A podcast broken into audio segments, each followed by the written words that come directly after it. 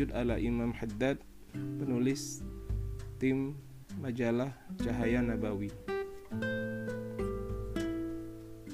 Salat Tahajud ala Imam Haddad. Tengah malam adalah momen spesial yang paling disenangi oleh para nabi dan kaum solehin. Di waktu ini mereka senantiasa melakukan sholat dan ibadah lain guna mendekatkan diri kepada Allah Subhanahu wa taala. Dalam salah satu hadis, baginda Nabi Shallallahu alaihi wasallam bersabda, "Alaikum biqiyamil lail fa innahu da'bus salihin qablakum wa qurbatun ila rabbikum wa matradatun lid-da'i 'anil jasadi wa maghfaratun lis-sayyi'at wa manhatun 'anil itsmi." Hendaklah kalian beribadah malam karena yang demikian itu tradisi orang-orang soleh sebelum kalian Mendekatkan pada Tuhan kalian Menebus perbuatan-perbuatan buruk Dan mencegah dari dosa serta menghilangkan penyakit dari badan. Di waktu tengah malam Banyak malaikat turun ke bumi Dan rahmat Allah subhanahu wa ta'ala tercurah dengan sangat derasnya. Allah subhanahu wa ta'ala juga membuka pintu ampunan selebar-lebarnya. Siapa berdoa akan dikabulkan dan siapa yang meminta ampunan akan diampuni. Tidak hanya itu, dalam hadis di atas juga diterangkan bahwa sholat tahajud bisa mencegah kita dari berbuat dosa serta dapat menghalau penyakit dari badan. Itulah di antara fadilah-fadilah agung sholat tahajud. Bahkan manfaat tahajud untuk menghalau penyakit di badan telah diteliti secara ilmiah oleh salah satu dokter di Fakultas Kedokteran UNER Surabaya. Hasil dari penelitiannya adalah sholat tahajud cukup efektif untuk mencegah penyakit jantung. Oleh karenanya, jangan sia-siakan malam untuk memperbanyak zikir, membaca Al-Quran, dan wirid-wirid lainnya. Terutama, jangan lupa untuk melakukan sholat sunnah, sebab sholat sunnah di malam hari atau waktu setelah tenggelamnya matahari lebih utama daripada sholat sunnah di siang hari. Lebih utama lagi ialah sholat sunnah setelah tidur di malam hari. Itulah yang disebut sholat tahajud seperti yang diperintahkan Allah dalam firman-Nya, "Wa minal laili fatahajjad bihi nafilatal Dari malam bertahajudlah sebagai amalan sunnah bagimu. Quran Surah Al-Isra ayat 79 Salat tahajud ialah salat sesudah bangun tidur di malam hari seusai sholat isya. Dengan demikian, sholat apa saja yang dilakukan selepas kita tidur malam disebut sholat tahajud. Entah itu sholat mutlak, sholat witir, atau sholat-sholat lainnya. Bagi baginda Nabi Shallallahu Alaihi sholat tahajud wajib hukumnya. Namun bagi kita hukumnya sunnah yang sangat kuat. Bahkan keutamaan sholat tahajud yang dilakukan pada tengah malam mengungguli, mengungguli sholat-sholat sunnah yang lain. Dalam suatu hadis diungkapkan, baginda Nabi Shallallahu Alaihi Wasallam ditanya, sholat apakah yang paling utama setelah fardu sholat fardu lima waktu? Beliau menjawab, sholatu jawfil lail, sholat pada tengah malam. Ada pula hadis, wahai manusia, sebarkanlah salam, berilah makan orang miskin, sambunglah tali famili, dan lakukan sholat malam ketika orang-orang sedang tidur niscaya kalian masuk surga dengan selamat. Dalam hadis lain beliau bertutur, manusia bakal dikumpulkan di suatu tanah berdataran tinggi. Lalu terdengar seruan, di manakah orang-orang yang lambungnya menjauh dari pembaringan lalu sholat malam? Sedang tergolong orang yang sedikit. Kemudian masuklah mereka ke surga tanpa dihisap. Salat tahajud syarat rahasia dan keutamaan. Dua rakaat saja di malam hari bakal menjadi khazanah kekayaan yang tak terperi di surga. Lebih-lebih bila dilakukan lebih dari dua rakaat. Ibaratnya kita mengais rahasia-rahasia terdalam di malam hari. Begitu besar keutamaan sholat tahajud sampai-sampai baginda Nabi Shallallahu Alaihi Wasallam memperingatkan supaya orang tidak meninggalkannya. Beliau pernah bersabda kepada Abdullah bin Amr bin As radhiyallahu an, "Ya Abdullah, la takun misla fulanin kana yaqumul laila summa tarakahu." Abdullah, janganlah kamu seperti si fulan. dulu dia terbiasa beribadah malam, lalu dia meninggalkannya. Dari sini ulama menghukumi makruh meninggalkan sholat tahajud bagi orang yang terbiasa menjalankannya. Mengenai berapa jumlah rokatnya, tidak ada batas. Boleh hanya satu rokaat, boleh lebih dari itu. Baginda Rasulullah Shallallahu Alaihi Wasallam bersabda, hendaklah kalian beribadah di malam hari, walaupun hanya satu rokaat. Semakin banyak semakin baik, tetapi bila ditimbang antara memperbanyak rokaat dengan memperbanyak bacaan Al-Quran dalam setiap rokaat, maka yang kedua lebih baik. Begitulah tradisi kaum salaf kita.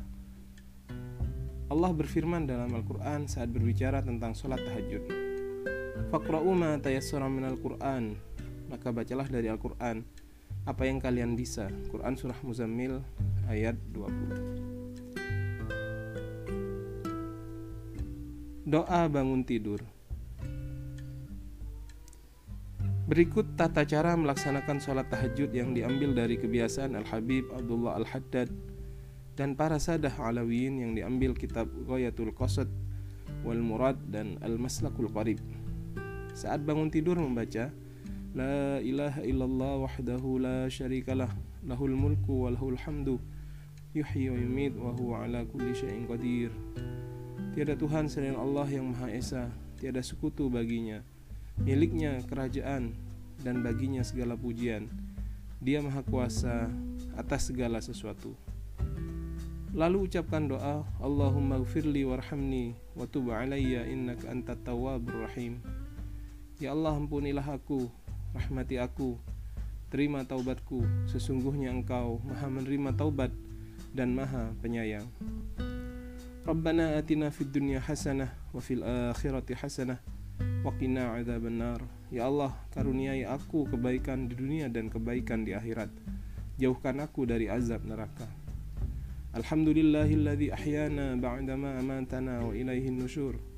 Segala puji bagi Allah yang menghidupkan kita setelah mematikan kita dan kepadanya kita kelak dikumpulkan. Jika mau boleh membaca ayat-ayat terakhir surat Al-Imran mulai dari ayat ke-190 sampai terakhir setelah bacaan di atas. Tata cara tahajud. Kemudian laksanakan wudhu dengan sempurna disertai dengan doa-doanya. Awalilah sholat malam dengan mengerjakan dua rakaat yang ringan. Bisa dengan niat kesunahan wudhu atau digabungkan dengan tahiyat masjid bila berada di masjid. Di rakaat pertama setelah Al-Fatihah hendaknya membaca ayat ini. Walau annahum idh zalamu anfusahum ja'uka fastaghfirullah wastaghfara lahumur rasulu lawajadullah lawajadullah tawwabar rahima. Sesungguhnya jikalau mereka ketika menganiaya dirinya datang kepadamu lalu memohon ampun kepada Allah dan Rasul pun memohonkan ampun untuk mereka tentulah mereka mendapati Allah Maha penerima taubat lagi maha penyayang. Lalu membaca istighfar sebanyak tiga kali. Astaghfirullah, astaghfirullah, astaghfirullah. Aku mohon ampun kepada Allah. Kemudian disambung dengan bacaan Al-Kafirun. Membaca surah Al-Kafirun. Qul ya ayyuhal kafirun la a'budu ma ta'budun wa la antum 'abiduna ma a'budu wa la ana 'abidum ma 'abadtum ولا أنتم عابدون ما أعبد ولا أنا عابد ما عبدتم ولا أنتم عابدون ما أعبد lakum dinukum waliyadin di rakaat kedua setelah Al-Fatihah bacalah ayat ini wa may ya'mal su'an aw yadhlim nafsahu thumma thumma yastaghfirillaha yajidillaha ghafurar rahima dan barang siapa yang mengerjakan kejahatan dan mengenai menganiaya dirinya Kemudian ia memohon ampun kepada Allah. Niscaya ia mendapati Allah Maha Pengampun lagi Maha Penyayang. Lalu membaca istighfar sebanyak tiga kali. Astagfirullah. Aku mohon ampun kepada Allah tiga kali. Disambung dengan bacaan surah Al-Ikhlas. Qul huwallahu ahad, Allahu samad. Lam yalid wa lam yulad wa lam yakul lahu kufuwan ahad. Selepas salat bacalah wirid sebagai berikut. Allahu akbar. 10 kali. Alhamdulillah. 10 kali. La ilaha illallah. 10 kali. Astaghfirullah. 10 kali. Subhanallah wa bihamdih. 10 kali Subhanal malikil kudus 10 kali. Allahumma inni a'udzuka min dhikid dunya wa dhiki yaumil qiyamah. Ya Allah Sesungguhnya aku memohon perlindungan padamu dari kesempitan dunia dan kesempitan hari kiamat 10 kali. Selanjutnya membaca hingga habis akhir surah Ali Imran. Inna fi khalqis samawati wal ardi wa ikhtilafil laili wan nahari la ayatin liulil albab. Alladzina yadhkuruna Allah qiyaman wa qu'udan wa fi khalqis samawati wal ardi ربنا ما خلقت هذا باطلا. سبحانك فقنا عذاب النار. ربنا إنك من تدخل النار فقد أخزيته. وما للظالمين من أنصار. ربنا إننا سمعنا مناديا ينادي للإيمان أن آمنوا بربكم فآمنا. ربنا فاغفر لنا ذنوبنا وكفر عنا سيئاتنا وتوفنا مع الأبرار. ربنا وآتنا ما وعدتنا على رسلك ولا تخزنا يوم القيامة إنك لا تخلف الميعاد Sesungguhnya dalam ciptaan langit dan bumi dan silih bergantinya malam dan siang terdapat tanda-tanda bagi orang-orang yang berakal yaitu orang-orang yang mengingat Allah sambil berdiri atau duduk atau dalam keadaan berbaring dan mereka memikirkan tentang penciptaan langit dan bumi seraya berkata, "Ya Tuhan kami, tiadalah Engkau menciptakan ini dengan sia-sia. Maha suci Engkau, maka peliharalah kami dari siksa neraka. Ya Tuhan kami, sesungguhnya barang siapa yang Engkau masukkan ke dalam neraka, maka sungguh telah Engkau hinakan ia dan tidak ada bagi orang-orang yang zalim seorang penolong pun. Ya Tuhan kami, Sesungguhnya kami mendengar seruan yang menyeru kepada iman, yaitu Berimanlah kamu kepada Tuhanmu, maka kami pun beriman. Ya Tuhan kami, ampunilah bagi kami dosa-dosa kami dan hapuskanlah dari kami kesalahan-kesalahan kami dan wafatkanlah kami beserta orang bersama orang-orang yang banyak berbakti. Ya Tuhan kami, berilah kami apa yang telah Engkau janjikan kepada kami dengan perantaraan Rasul-Rasul Engkau dan janganlah engkau hinakan kami di hari kiamat. Sesungguhnya engkau tidak menyalahi janji. Anda tak usah membaca bagian akhir dari surah Ali Imran ini bila saat bangun tidur, bila saat bangun tidur tadi Anda sudah membacanya. Setelah itu bacalah doa tahajud sebagaimana diajarkan oleh baginda Nabi Shallallahu alaihi wasallam berikut ini. Allahumma lakal hamdu anta qayyum samawati wal ardi wa man fihin. Walakal hamdu anta nurus samawati wal ardi wa man fihin. ولك الحمد أنت الحق ووعدك الحق ولقاؤك حق وقولك حق والنار حق والجنة حق والنبيون حق ومحمد حق والساعة حق Ya Allah, bagimu segala puji Engkaulah zat yang menegakkan langit-langit dan bumi serta segala yang ada di dalamnya Bagimu segala pujian Engkau cahaya langit-langit dan bumi serta segala yang ada di dalamnya. Bagimu segala pujian. Engkau maha benar, janjimu benar, pertemuan denganmu adalah benar, firmanmu benar, neraka itu benar, surga itu benar, kenabian itu benar, Muhammad SAW itu benar, dan kiamat itu benar. Allahumma laka aslamtu wa bika amantu wa alaika tawakkaltu wa ilaika anabtu wa bika khasamtu wa ilaika hakamtu اللهم اغفر لي ما قدمت وما أخرت وما أسررت وما أعلنت. أنت المقدم أنت المقدم وأنت المؤخر. لا إله إلا أنت إلا غيرك ولا حول. لا إله إلا أنت ولا إله غيرك ولا حول ولا قوة إلا بالله. Allah Kepadamu aku berserah diri. Kepadamu aku beriman. Kepadamu aku bertawakal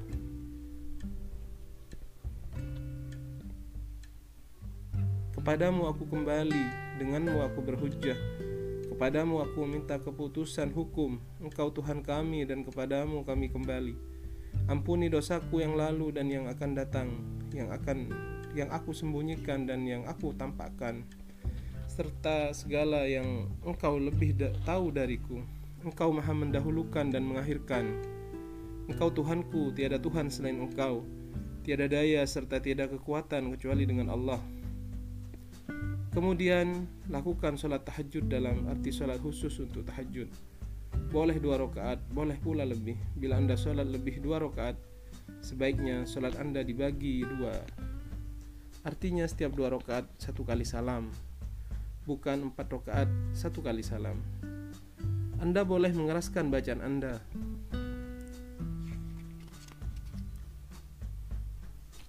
Boleh pula memelankannya. Kedua-duanya pernah dilakukan oleh Nabi Muhammad SAW. Tetapi bila ada orang tidur di dekat Anda, sebaiknya Anda memelankan bacaan Anda supaya tidak supaya dia tidak terganggu. Bila tidak misalnya Anda sholat di dalam masjid, maka Anda boleh mengeraskan bacaan Anda supaya bacaan itu lebih meresap dalam batin Anda.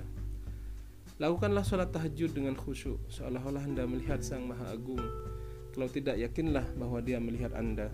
Alhasil, Hadirkan dalam batin Anda selama Anda sholat. Selain sholat dengan kehadiran hati, hendaknya sholat dilakukan dengan penuh ketenangan, jangan terburu-buru. Baginda Nabi SAW memberi tuntunan dengan memperlama bacaan Al-Quran beliau. Dalam hadis lain, beliau mula-mula sholat dengan ringan atau cepat, lalu sholat dengan berat atau lama. Di samping memperlama berdiri, beliau juga berlama-lama bersujud. Dalam hadis diceritakan bila sedang sholat tahajud, baginda Nabi SAW bersujud lama sekali sampai-sampai diperkirakan satu kali sujud beliau lamanya sama dengan orang membaca 50 ayat. Ini karena sedekat-dekatnya hubungan antara hamba dan Tuhannya ialah dalam sujud. Pada saat itu, bagian teratas dari tubuh kita rendahkan serendah-rendahnya di hadapan Allah hingga dahi dan seluruh wajah kita menyentuh ke bumi. Artinya kita nistakan diri kita di hadapannya, kita tunduk di hadapannya. Seusai sholat tahajud, beristighfarlah, mohonlah ampun untuk kaum mukmin laki dan perempuan. Adapun bacaannya ialah astaghfirullahalazim li wali walidayya walil mu'minin wal mu'minat wal muslimin wal muslimat al ahya'i minhum wal amwat. Aku mohon ampun pada Allah yang Maha Agung untuk diriku, dua orang tuaku, kaum mukmin lelaki serta perempuan dan umat Islam lelaki serta perempuan yang masih hidup atau sudah mati. Selepas selepas sholat tahajud hendaknya memperbanyak doa, istighfar dan memelah serta menangis. Sebab Rasulullah SAW bersabda, sungguh pada malam hari itu ada satu saat di mana tak ada lelaki Muslim yang menyertainya, sementara dia meminta kepada Allah akan kebaikan atau kenikmatan dunia dan akhirat maka Allah memberinya apa pun yang diminta. Riwayat Muslim. Yang paling utama adalah waktu sahur atau waktu menjelang subuh. Sebab Allah Subhanahu wa taala berfirman, "Wabil asharihum yastaghfirun." Dan pada waktu sahur mereka memohon ampun. Quran surah Ad-Dariyat ayat 18. Di samping itu Rasulullah SAW bersabda setiap malam pada saat hanya tersisa sepertiga malam Tuhan kita turun ke langit dunia. Dia berfirman, Barang siapa berdoa padaku, aku akan mengabulkannya. Barang siapa meminta padaku, aku akan memberinya. Siapa memohon ampun padaku, aku akan mengampuninya. Tata cara sholat witir Kemudian laksanakanlah sholat witir sebanyak 11 rakaat. Jika Anda seorang penghafal Quran atau hafiz, sebaiknya Anda menghatamkannya dalam sholat witir. Caranya, pada setiap rakaat Anda membaca dua atau tiga makro Al-Quran atau kurang atau lebih. Besok malamnya Anda meneruskan bacaan Anda seperti tadi dan begitu seterusnya hingga Anda hatam dalam waktu satu bulan atau kurang lebih. Kalau tidak Anda bisa membaca surah-surah yang Anda hafal, mungkin Yasin, Al-Waqi'ah, Ad-Dukhan dan Al-Mulk. Mungkin surat-surat yang lebih pendek atau Anda baca surah Al-Ikhlas berulang-ulang 10 kali atau lebih atau kurang dalam satu rakaat.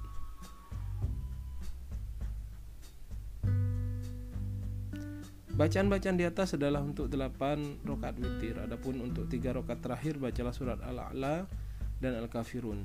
Untuk 2 rakaat sebelum terakhir. Kemudian surat Al-Ikhlas dan Al-Falaq dan Anas pada satu rakaat terakhir. Kalau Anda merasa tidak mampu, maka laksanakan sholat witir sebanyak tiga rakaat. Dengan demikian, hitungan sholat malam Anda pas seperti baginda Nabi Shallallahu Alaihi Wasallam, yaitu 13 rakaat. Seperti disebutkan dalam hadis Maimunah radhiyallahu anha dua rakaat salat salat wudu kemudian 8 rakaat salat tahajud 3 rakaat salat witir Bagilah salat witir Anda menjadi dua Pertama Bagilah salat witir Anda menjadi dua. Pertama Anda salat dua rakaat Dengan membaca Al-A'la. Sabbihisma rabbikal a'la. Pada rakaat pertama dan dan surah Al-Kafirun pada rakaat kedua. Kemudian Anda salat lagi satu rakaat dengan membaca surah Al-Ikhlas, Al-Falaq dan An-Nas. Usai salam, bacalah doa berikut. Subhanal Malikil Kudus sebanyak tiga kali.